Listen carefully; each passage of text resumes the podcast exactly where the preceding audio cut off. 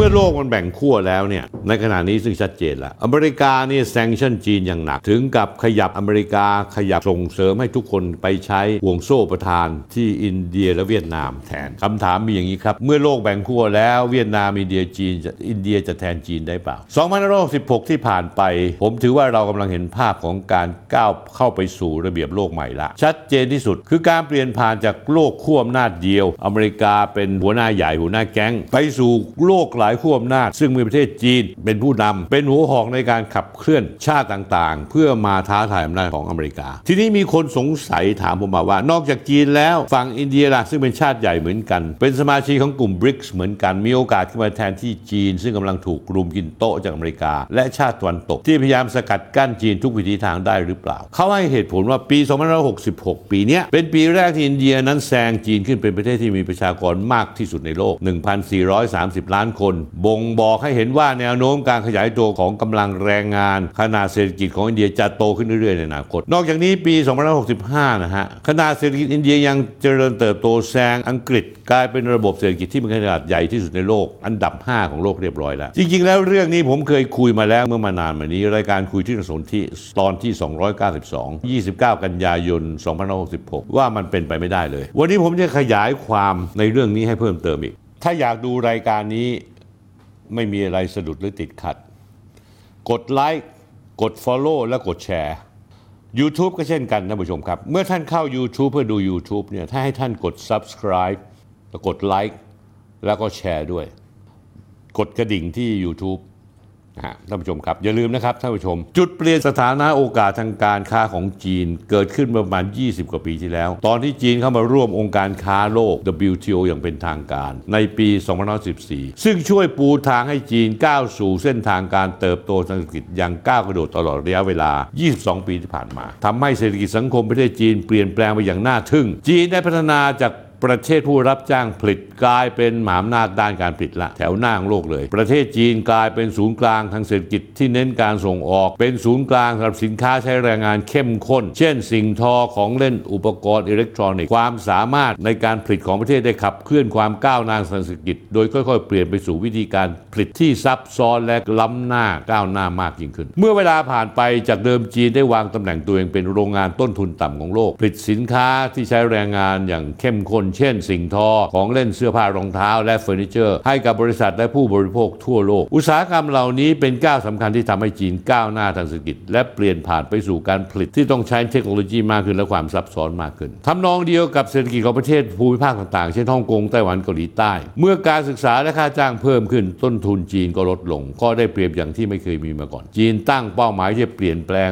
มุ่งไปสู่การผลิตระดับไฮเอ็นระดับสูง โดยมีแผนที่พึ่งพาการบริโภคภายในประเทศเพื่อขับเคลื่อนเศรษฐกิจ ปล่อยให้ประเทศอื่นเป็นโรงงานผลิตสินค้าราคาไม่แพง และใช้โรงแรงงานที่เข้มข้นขึ้น หากยุทธศาสตร์ทางเศรษฐกิจของจีนประสบความสำเร็จคำถามที่สำคัญคือใครจะเข้ามาเติมเต็มช่องว่างโรงงานโลก เมื่อจีนก้าวเข้าไปสู่ระบบการผลิตแบบ high-end คำตอบถ้าเราพิจารณาอย่างข้อเท็จจริงแล้วแทบจะไม่มีประเทศอื่นใดเลยที่จะมาแทน จีนในการเป็นศูนย์กลางการผลิตของโลก จริงหรือไม่ที่มีคนพยายามบอกเวียดนามคือจีนรายต่อไป กระแสในสื่อออนไลน์ หรือแม้กระทั่งใน Facebook ของเรายกตัวอย่างเช่นชอบพูดว่าลาก่อนจีนสวัสดีเวียดนาม หรือการส่งออกเวียดนามแซงหน้าเซินเจิ้นเรียบร้อยแล้ว กระแสข่าวเหล่านี้สะท้อนเห็นความคิดเห็นว่าเวียดนามอาจจะเข้ามาแทนที่จีนในฐานะโรงงานหลักของโลก เพราะเวียดนามได้ประโยชน์จากความขัดแย้งทางสงครามการค้าระหว่างจีนกับอเมริกา ที่เริ่มขึ้นตั้งแต่เมื่อ 5 ปีก่อน คือในช่วงปลายปี2 2561 จากนโยบายที่อดีตประธานาธิบดีโดนัลด์ทรัมป์ทำให้บริษัทต่างชาติหลายแห่ง ต้องการลดความเสี่ยงจากห่วงโซ่อุปทาน จึงมีแนวทางจัดตั้งโรงงานผลิตในเวียดนามและประเทศอื่นนอกประเทศจีน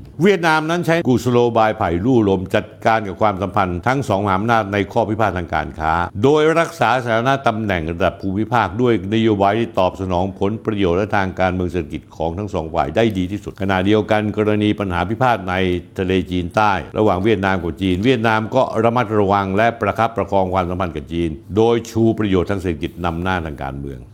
12-13 ธันวาคมที่ผ่านมานี้เป็นครั้งแรกในรอบ 6 ปี ที่ประธานาธิบดีสีจิ้นผิงได้เดินทางไปเยือนประเทศเวียดนาม แล้วมีการออกแถลงการเลยว่าประกาศการจัดตั้งประชาคมยุทธศาสตร์จีนเวียดนาม อนาคตร่วมกันเพื่อส่งเสริมการยกระดับการสัมพันธ์จีนเวียดนาม นอกจากนี้แล้วทั้งสองฝ่ายยังลงนามในข้อตกลงความร่วมมือหลายสิบฉบับ เห็นพ้องต้องกันว่าจะต้องมีโทรศัพท์สายด่วนระหว่างผู้นำเพื่อรับมือเหตุการณ์ฉุกเฉินในหน้าน้ำ ที่ทั้งสองฝ่ายต่างอ้างกรรมสิทธิ์ ข้อมูลจากเวียดนามชี้ว่าข้อตกลงที่สองประเทศลงนามครั้งนี้ยังรวมไปถึงการลงทุนก่อสร้างทางรถไฟ ด้านความมั่นคง การสื่อสารโทรคมนาคม และการร่วมมือในข้อมูลดิจิทัล ซึ่งนักวิเคราะห์กล่าวว่าอาจจะเป็นการปูทางสู่การติดตั้งเครือข่ายสื่อสาร 5G ของจีนในเวียดนาม จีนมองว่าการจากมุมมองจีนการเยือนครั้งนี้ ย้ำว่าจีนไม่เคยสูญเสียเวียดนามให้กับค่ายคู่แข่งสาเหตุสองประการที่ทำให้เวียดนามไม่สามารถแทนที่จีนได้ในฐานะศูนย์กลางการผลิตของโลกได้ ประเด็นสำคัญท่านผู้ชมครับ ผู้ผลิตเวียดนาม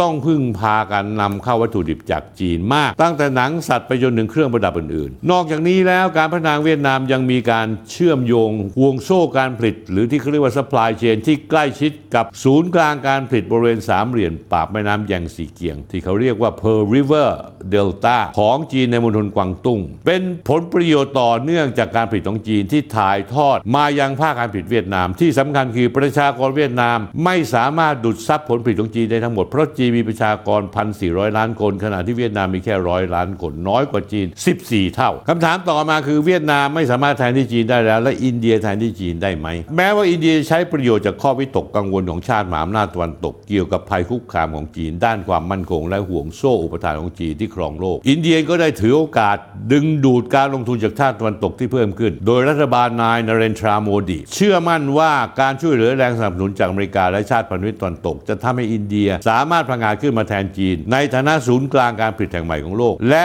เติมเต็มความทะเยอทะยานของอินเดียในการเป็นโรงงานอุตสาหกรรมของโลกได้ แต่ท่านผู้ชมครับ อินเดียมาแทนจีนไม่ได้ด้วยเหตุผล 4 ข้อ ข้อแรกคุณภาพแรงงานและความล้าหลังด้านโครงสร้างพื้นฐานอินเดียยังตามหลังจีนอยู่อีกมาก บางคนมองว่าค่าแรงต่ำของคนอินเดีย เป็นข้อได้เปรียบเหนือจีน แต่ผลประโยชน์ที่แท้จริงกลับค่อนข้างต่ำดูจากรายได้เฉลี่ยต่อวันในเขตเมืองอินเดียเมื่อปี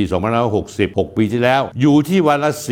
4.21 ดอลลาร์ ซึ่งต่ำกว่าจีนที่ได้รับวันละ 12. 1.84 ดอลลาร์ ประมาณ 3 เท่า นอกจากนี้แล้วท่านผู้ชมครับ อินเดียเนี่ยประกอบด้วยรัฐหลายรัฐ ความสามารถของรัฐแต่ละรัฐในอินเดียนั้นยังน้อยกว่ามณฑลของจีนแต่ละมณฑลก็จะทำส่งให้ส่งผลต่อความล่าช้าในการปรับปรุงขีดความสามารถ ด้านทักษะแรงงานมากขึ้น เป็นความล้มเหลวในการแก้ปัญหาเหล่านี้อย่างมีประสิทธิภาพ แม้ว่าฝ่ายบริหารของรัฐบาลโมดีจะพยายามแก้ไขในปัจจุบัน แต่ผลตามมาอาจจะคุกคามต่อทัศนคติในความมั่นคงของสังคมอินเดียได้ ประการที่ 2 สังคมที่หลากหลายของอินเดียแต่กลับมีกำแพงเรื่องชนชั้นวรรณะ ชาติพันธุ์ ศาสนา และภาษาตามเผ่าพันธุ์อินเดีย ยังลดความได้เปรียบของประเทศที่มีประชากรหนุ่มสาวจำนวนมากอีกด้วย ลักษณะการค้าขายของอินเดียที่เป็นที่รวมตลาดเล็กๆ ย่อยๆ เปรียบเสมือนเบี้ยหัวแตกนับพันพันๆแห่งทั่วโลกทั่วประเทศ แทนที่จะมีพลังพลังการตลาดใหญ่ที่มีประชากร1,400ล้านกว่าคน สิ่งนี้ขัดขวางความสามารถของอินเดียในการใช้ประโยชน์จากข้อได้เปรียบของประเทศที่มีประชากรมากที่สุดในโลก ประการที่ 3 ยิ่งไปกว่านั้นประเพณีการแทรกแซงตลาดและลัทธิกีดกันการค้าที่มีมายาวนานของอินเดีย ได้สร้างสภาพแวดล้อมทางธุรกิจที่ไม่เป็นมิตรต่อนักลงทุนจากต่างประเทศ และไม่เป็นมิตรต่อการส่งออก ประการทีสี่ 4 การปฏิรูปเศรษฐกิจอินเดียในช่วงทศวรรษที่ 1980 ไม่ค่อยได้รับการสนับสนุนธุรกิจและการตลาดมากเท่าที่ควร เมื่อเปรียบเทียบกับการปฏิรูปของจีนกฎระเบียบปัจจุบันของอินเดีย เช่น ข้อกำหนดสำหรับบริษัทที่พนักงานมากกว่า 300 คน ต้องขออนุญาตรัฐบาลในการเลิกจ้าง คือคุณจะเลิกจ้างยังไง